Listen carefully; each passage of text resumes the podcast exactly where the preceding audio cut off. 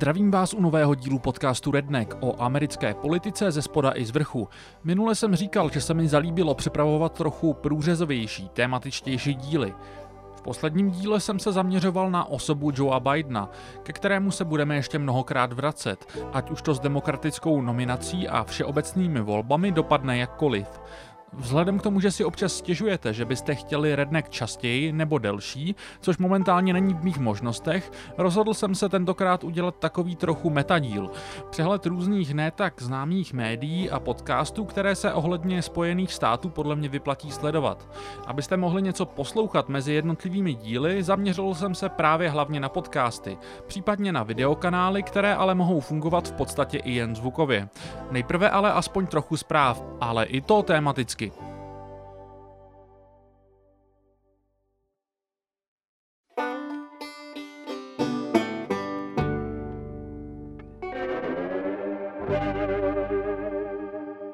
Fox News hrají velkou roli na americké pravici a v imaginaci Donalda Trumpa. Hodně se toho namluví o tom, že Fox News jsou v podstatě propagandistickou televizí současného Bílého domu. Realita je složitější, i když stanice rozhodně nechce nějak hájit. Rozhodně však nejde říct, že by stanice mluvila jedním hlasem. Ostatně americký konzervatismus má mnoho příchutí a podob. Od libertariánského tržního fundamentalismu přes evangelikálské kruhy a neo- i paleokonzervativní intelektuály až po umírněnější odnože. Rozdíly jsou velmi dobře vidět na rétorice dvou ze současných největších hvězd stanice Fox News. Shona Hannityho a Takra Carlsona. Hlavní rozdíl v postojích Hannityho a Carlsona se v posledních měsících týkal koronaviru. Zatímco Hannity kopíroval rétoriku Donalda Trumpa, umenšoval hrozbu pandémie, označoval ji za jenom další chřipku a politický nástroj demokratů, Carlson už od ledna byl na poplach před blížící se katastrofou. Jak jsem uváděl v 13. díle, jak jsem uváděl v 13. díle, Carlson, jeho show se vysílá každý všední den od 8 večer a Donald Trump na ní jako na jedinou kouká prý od začátku do konce, Vyloženě bez pozvání navštívil Trumpa v Mar-a-Lago a dvě hodiny mu vysvětloval, že koronavirus musí brát vážně. Trump nedlouho poté skutečně otočil a jeho odezva se změnila. Byť je nutno podotknout, že Trump je chaotik a občas to vypadá, že mění přístup znovu, i když se často následně ukáže, že šlo více o řeči než činy. Hennity začal na rozdíl od Carlsona koronavirus brát vážně až v průběhu března. Nedávný průzkum v rámci studie Chicagské univerzity pak ukázal, že rozdíly v postojích Hanityho a Carlsona mají hmatatelné dopady. Výzkumníci nejprve analyzovali různé zpracování koronaviru v jejich pořadech a pak dopad na jejich publika. Z výzkumu vyšlo, že k 14. březnu bylo mezi diváky Henityho o 31% víc nakažených koronavirem a k 28. březnu o 21% víc úmrtí než v případě diváků Carlsna. Průměru prý podle studie reagovali na hrozbu viru diváci Carlsna o tři dny dříve než řadový divák Fox News.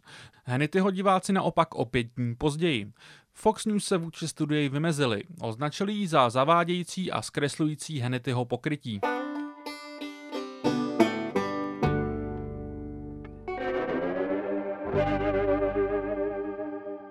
Teď už k dnešnímu hlavnímu tématu a pojďme nejprve k podcastům, protože předpokládám, že ty vás budou zajímat nejvíce. Začnu jedním, který sice asi není úplně pro všechny, ale za to patří mezi mé úplně nejoblíbenější. Jmenuje se This is Hell a uvádí ho moderátor jménem Chuck Mertz. Striktně vzato není This is Hell úplně čistým podcastem.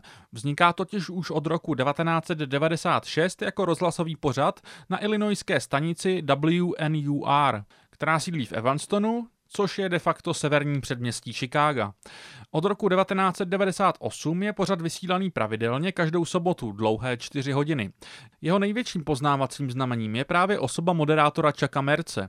Pro pořad je typický velmi suchý humor a hudba sahající od postpunku až po free jazz. Je protknutý vtípky o kocovinách a mercovým černým a sebeschazujícím humorem, u kterého se špatně hledá hranice mezi satirou a realitou.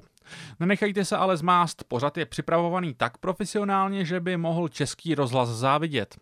Kromě této specifické omáčky je ale This is Hell pořadem, který přináší fantastické rozhovory s nejrůznějšími americkými novináři, komentátory, akademiky a aktivisty. Velmi často o čerstvě vydaných knihách. Autor málo které v amerických levicových kruzích propírané knihy nebo i výrazného článku nezavítá právě do vysílání This is Hell. Z pořadu jsou sice na první poslech zjevné Mercovi socialisticko-anarchisticko-nihilistické názory, ale především je skvělým moderátorem, který skvěle vede rozhovory a rozhodně neuhýbá od nepohodlných témat a otázek. Ostatně jednou z neměných charakteristik jeho rozhovorů je klasická otázka z pekla na závěr každého rozhovoru. Merc se tu vždy ptá na otázku, cituji, na kterou vy budete neradí odpovídat, anebo se našemu publiku nebude líbit vaše odpověď. Jak jsem zmiňoval, pořad má 4 hodiny a je vysílaný každou sobotu, ale vychází pohodlně jako podcast, nejčastěji rozdělený právě na jednotlivé rozhovory. Ty přibývají v průběhu týdne, takže nejste každý víkend zahlcení čtyřmi hodinami pořadu. Nejsilnější stránkou podcastu jsou právě rozhovory s autory zajímavých nových knih. Já sám už bych asi nedokázal spočítat, ke kolika knihám jsem se dostal právě skrze This is Hell, přičemž zdaleka všechny nejsou nutně politické. Jedna z nejlepších knih, kterou jsem četl po rozhovoru na This is Hell, byla Historie kanibalismu od zoologa Bila Šuta.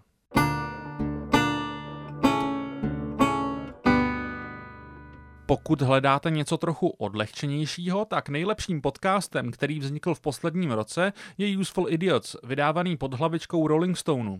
Uvádí ho Matt Taibbi, který se v posledních dvou dekádách řadí k těm nejzajímavějším americkým komentátorům, a Katie Halper, která má i vlastní kvalitní podcast. Právě v něm Halper jako první americká novinářka uvedla rozhovor starou Reed, která obvinila Joea Bidena ze sexuálního napadení. Podcast Useful Idiots začíná vždycky krátkým schrnutím týdne v podání obou moderátorů, u kterého se pravděpodobně celkem nasmějete. Aby schrnutí dali nějakou strukturu, mají moderátoři pravidelnou rubriku, ve které uvádí čtyři kategorie zpráv. Democrats suck a Republicans suck, kde Halper s Taibim rozmazávají co nejhoršího vyho kde Halper s Taibim rozmazávají co nejhoršího vyvedli členové obou dominantních amerických stran, pak je tu Isn't That Weird a Isn't That Terrible, kde nejčastěji narazíte na bizarní a strašné zprávy ze světa zvířat nebo z černé kroniky. I Useful Idiots se ale soustředí hlavně na rozhovory a daří se jim přitáhnout opravdu velká jména. Podcast běží teprve od druhé půlky loňského roku, ale v několika desítkách dílů už měli takové hosty jako prezidentští kandidáti Bernie Sanders, Andrew Yang nebo kongresmenka Tulsi Gabbard, Nadia Tolokoniková z Pussy Riot, Noam Chomsky, režiséři Adam McKay a Michael Moore nebo kongresmeni Ro Khanna a Rashida Tlaib. Useful Idiots vychází na konci každého týdne a kromě hostů jsou zajímaví i oba jeho moderátoři. Oba jsou jednoznačně nalevo. Katie Helper nepokrytě fandí Sandersovi, což byl jeden z důvodů, proč nejprve nechtěla sama ve svém podcastu dělat první rozhovor starou Reed, protože jí bylo jasné, že její sympatie k Sandersovi budou použity na zdiskreditování Reedina obvinění. Matt Taibbi je oproti ní značně skeptičtější, ale svoje levicovější inklinace také neskrývá. V žádném případě ale ani Taibbi, ani Halper nešetří ani jednu ze stran a neváhají uznat, když má někdo, s kým ideologicky nesouzní pravdu. Během demokratických primárek dělali Useful Idiots i pravidelné livestreamy během televizních debat kandidátů. Živý komentář Taibbiho a Halper byl jedním z mála důvodů, proč ty debaty šly vůbec přežít. Oba mají rozhodně zajímavější postřehy než 90% lidí, kteří jsou zváni do studií amerických kabelovek. Useful Idiots jsou vydávání primárně jako podcast, ale pro ty z vás, kteří potřebují na něco koukat, najdete každý díl i jako video z minimalistického studia Rolling Stoneu na YouTubeovém kanále časopisu.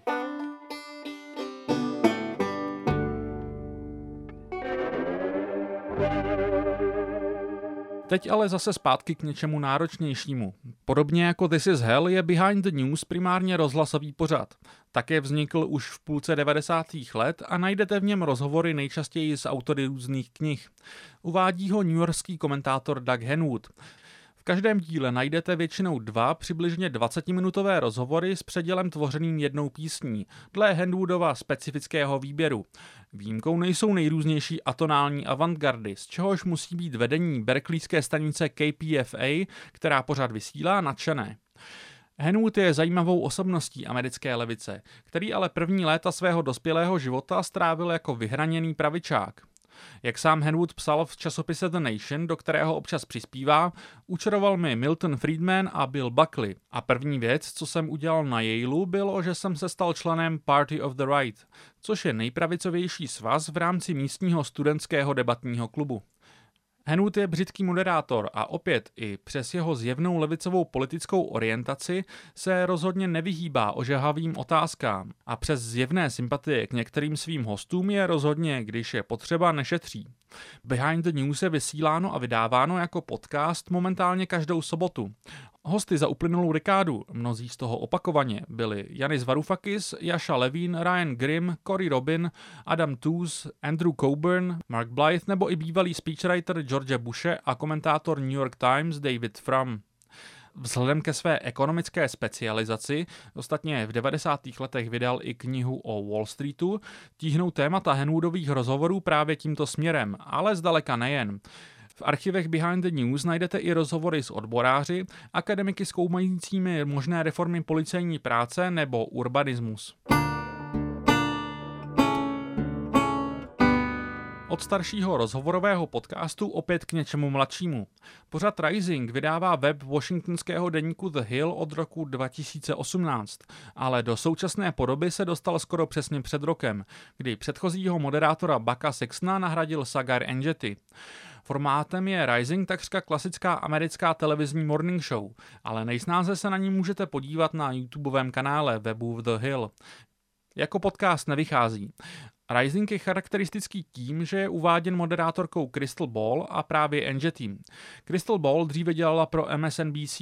V roce 2014 tu například v jednom komentáři apelovala na Hillary Clinton, aby nekandidovala na prezidentku. A není tak asi divu, že na stanici dlouho nevydržela.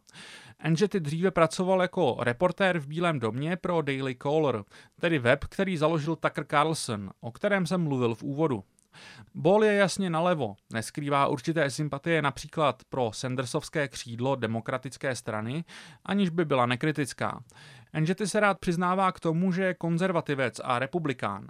V čem se oba víceméně shodnou, je, že obě strany dle nich opustili běžné pracující američany ve prospěch zájmu velkého biznisu a městských kulturních elit. Někteří levicoví komentátoři nemají na Rising příliš pozitivní náhled. Například Adam Johnson, který píše pro Fair nebo Jacobin, odsuzuje hru na alianci mezi pravicovými a levicovými populisty, za které se Crystal Ball a Sagar Enjety označují, jako cynický způsob, jak přetáhnout pro Sandersovské mladé voliče více napravo. Upozorňuje také na trumpovské vazby majitele Hillu Jimmyho Finkelsteina a na fakt, že Sagar Enjety je členem think tanku Hudson Institute, na který přispívá mimo jiné Charles Koch. Jakkoliv trochu obezřetnosti je asi na místě, má podle mě spojenectví Enjetyho a Crystal Ball a prostor, který jim poskytuje The Hill prozajičtější vysvětlení, a to sice, že vyplňují díru na trhu, jak ukazuje i rychlý vzestup popularity jejich show za poslední rok. Já sám jsem Enjetyho neslyšel za celou dobu sledování říct nic nějak extrémně problematického, byť u některých jeho relativizací kritik Donalda Trumpa a obzvláště v kontextu koronaviru na můj vkus příliš agresivních postojů vůči Číně nesouhlasně kroutím hlavou. Každopádně věřím, že si užitečnost či případnou nebezpečnost Rising budete schopni posoudit sami. Za mě je Rising skvělý minimálně na kritiku centristických demokratů a libertariánských republikánů. A rozhodně je to svěží vítr na americké mediální scéně, který stojí za pozornost rozhodně více než většina věcí na amerických kabelovkách. Jak jsem zmiňoval, k Rising se dostanete primárně na YouTubeovém kanále webu The Hill a každý všední den tu přibývá celá řada cirka desetiminutových videí, takže materiálu tu máte víc než dost. Zajímavé pohledy na aktuální dění tu nepřináší jenom sami moderátoři, ale také jejich hosté, mezi které často patří Ryan Grimm z Interceptu nebo novinář Zaid Gilani. Jako jedni z prvních také Rising před několika týdny uvedli rozhovor starou Reed.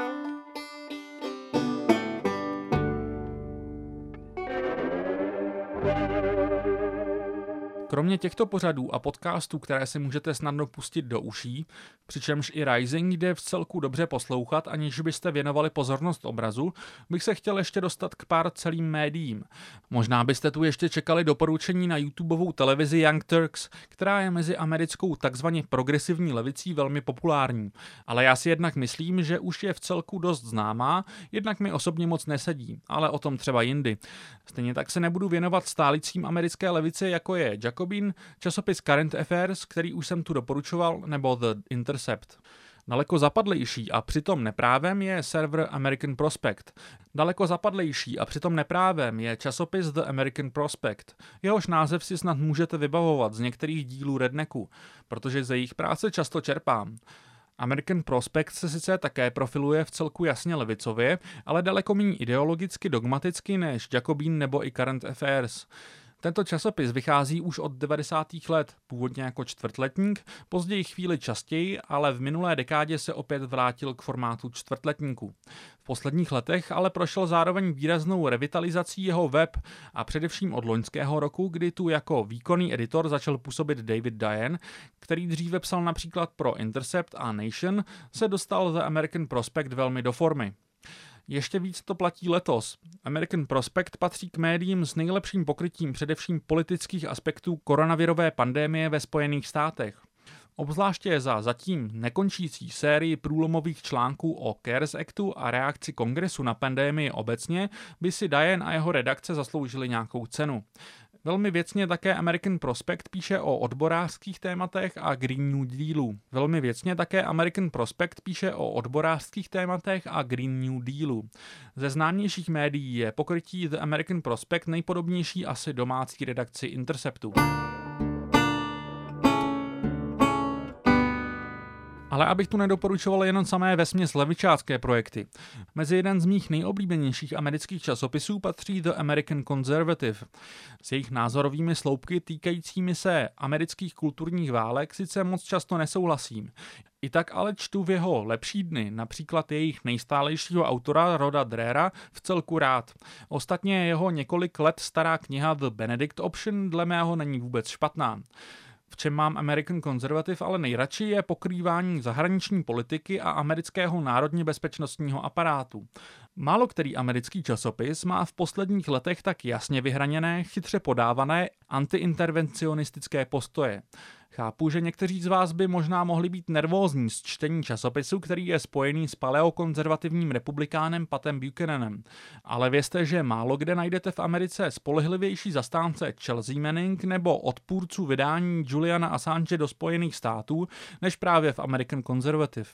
Ze všech stálých autorů bych rozhodně chtěl vypíchnout Kelly Vlahos, která se zaměřuje právě na zmíněnou výseč národně bezpečnostních témat a kromě velkého vhledu do vnitřního fungování Washingtonu DC DC má dle mého zdravě cynický přístup k chodu amerického mýtického vojensko-průmyslového komplexu.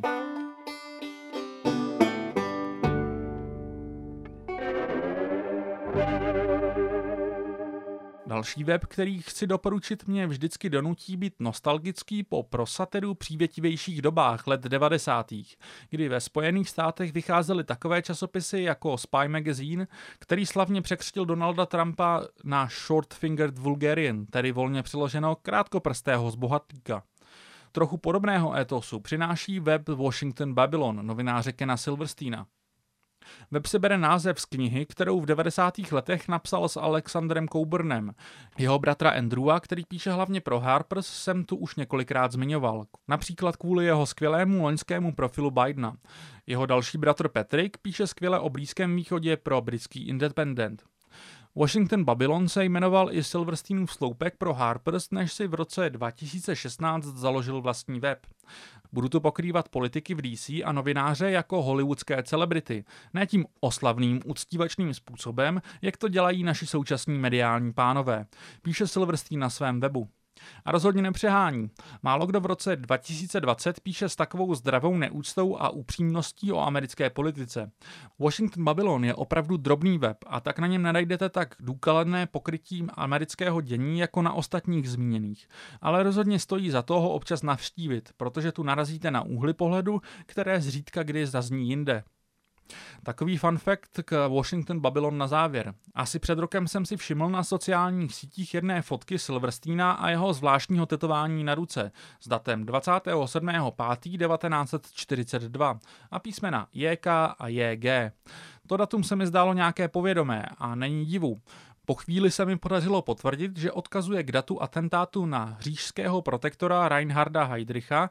Silverstein, který je židovského původu, označil atentát Heydricha jakožto jednoho z architektů konečného řešení za volně přeloženo povznášející.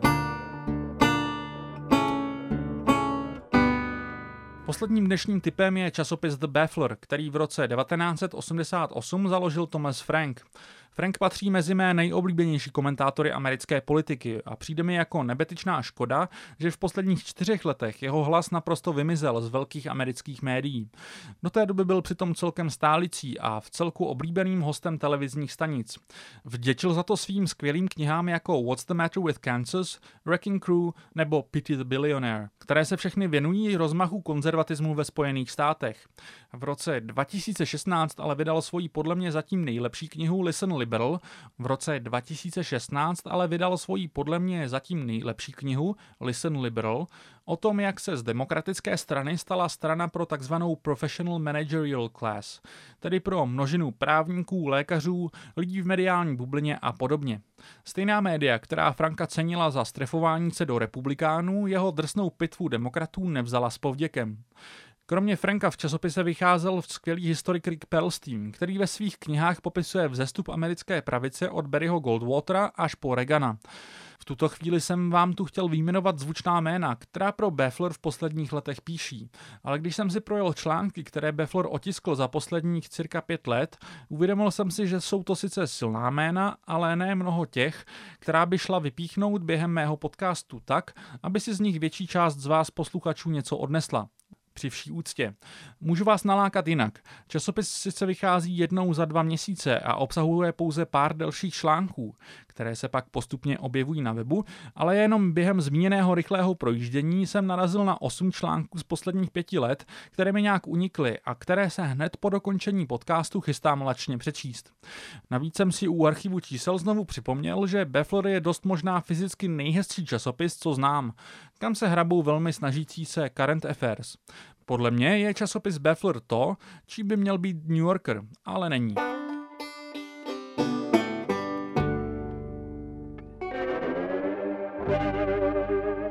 Na závěr bych dnes udělal takové krátké dvojité historické okénko. Tentokrát tematicky k médiím a to dost z nedávné historie. Chci vám pustit dva úryvky.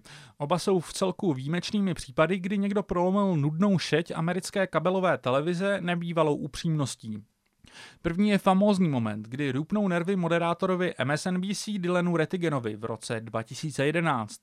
Retigen nadává na způsob, jakým se vypořádala, respektive nevypořádala, americká legislativa i exekutiva s minulou finanční krizí, což je problém, ze kterého viní především systém finančních kontribucí na politické kampaně.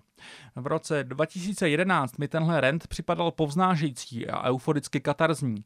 Když jsem teď chystal dnešní díl a pouštěl si ho po letech znova, tedy po letech, kdy se mimo jiné kvůli spatlané reakci na finanční krizi stal Donald Trump prezidentem a v době, kdy kongres dělá to samé ještě dvojnásob v podobě současného vypořádávání se s koronavirem, No řekněme, že člověka krom euforie zároveň sráží k zemi to, jak málo se za tu dobu změnilo.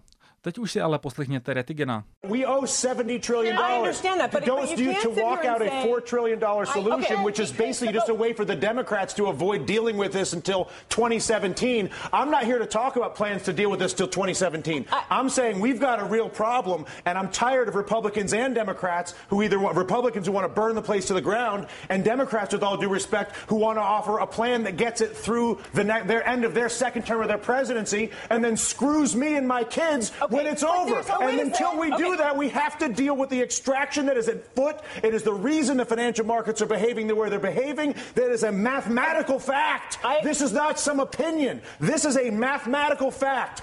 Tens of trillions of dollars are being extracted from the United States of America. Democrats aren't doing it. Republicans are not doing it. An entire integrated system, financial system, trading system, taxing system that was created by both parties over a period of two decades is at work on our entire country right now. And we're sitting here arguing about whether we should do the $4 trillion plan that kicks the can down the road for the president for 2017 or burn the place to the ground. Both of which are reckless, irresponsible and stupid. Můj druhý oblíbený úryvek je z roku 2012 a týká se pádu generála Davida Patra kvůli skandálu s milenkou Laurou Brodwell, která o generálovi zároveň psala knihu. Patra i před skandálem skvěle pokrýval novinář Michael Hastings. Jehož předchozí práce pro Rolling Stone byla například klíčová pro Obamovo odvolání generála Stanleyho McChrystala. Tady můžete slyšet Hastingse, jak v show Pierce Morgana na CNN rozcupuje v živém rozhovoru generála Marka Kimeta, který v pořadu Patra hájil. Uh, it's simple. To suggest that he was not successful in Iraq belies the facts. I mean, I was there three days ago. I've been in Baghdad for the last two weeks. Uh, it is a much different place than it was when Dave Petraeus took over there. There is calm. General there are some, was, there General are some Kimmett was the security problems. spokesperson Wait, wait. in 2004, lying to the American people every day. Okay, in 2006, Michael- he said there was progress in Iraq. I was in Iraq there, man. Michael- Don't try to spin. You you guys are just letting him spin. Let him have his say, please. Okay. Uh, listen, I'm I was over there as a private businessman. I've been going in there for the last nine years, both in uniform and as a State Department official, and now as a as a private individual. And to suggest that Iraq today is the same Iraq that David Petraeus saw when he walked in the door just demonstrates that Michael hasn't been there, and unfortunately, it doesn't make the story for him. So I spent uh, I can't help him. More, I spent more time in Iraq than you have, man. Come on. I mean, let, us be honest. David Petraeus fueled an Iraqi civil war that the Shiites won. We installed a radical Islamist government in Iraq. I'm glad the general was able to make money off his service now that uh, he, he's out there and he can go and get contracts and do business in Iraq. Great. I'm glad American capitalism can, can at least get something back from the, the, the trillions of dollars and, and thousands of lives Okay, wasted. well, look, this is and, and drifted by the way, and just okay, as, as yeah. a final note, can I say it's Veterans Day. My younger brother served, and I have a lot of great friends who are veterans who've always uh, protected me and taken care of me in some pretty bad Okay. So my respect to them. Okay, uh, my brother served too, and I echo that final statement. Thank you both. Určitě si najděte oba celé úryvky na YouTube. Ani Retigena, ani Hastingse už bohužel v americkém mainstreamu neuvidíte. Retigen odešel z NSNBC po neschodách v roce 2012, i když občas ho můžete vidět jako hosta menších internetových, převážně levicových show. Michael Hastings nešťastně zahynul v autonehodě v roce 2013.